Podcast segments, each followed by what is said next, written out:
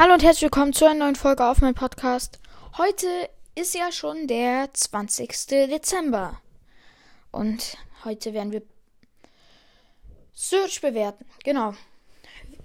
Als erstes tun wir ihn mal bewerten, wie man ihn spielen sollte, dann sein Gadget und dann sein Star Power. Wie man ihn spielen sollte, er ist eher ein Weitkampf-Brawler, aber man könnte auch mit ihm Nahkampf spielen, wenn man seine Ulti bald hat. Weil dann könnte man den Gegner halt wegstoßen und die viel Schaden geben. Ja. Dann kommen wir zu seinem Gadget. Ähm, das heißt der Stromsprung.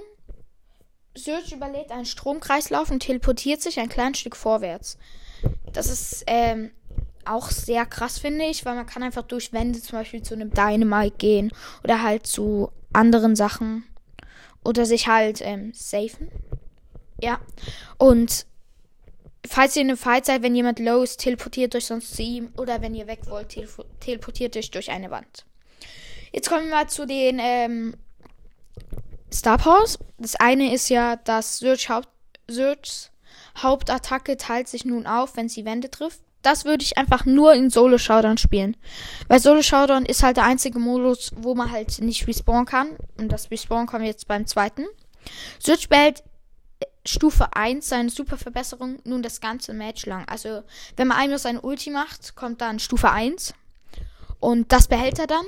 Und ja, das ist ziemlich gut in Duo zum Beispiel. Wenn man stirbt, hat man, ist man trotzdem ziemlich schnell danach. Oder in Brawlball, Kopfgeldjagd, Juwelenjagd und auch in Tresorraub. Genau. Und ähm, wenn man einfach nicht respawnt, kann man einfach in ähm, Solo, Search Hauptattacke teilt sich nun zwei Wände auf. Die erste Star Power nehmen. Maximalpotenzial. Das war's mit der Folge. Danke fürs Zuhören. Ciao.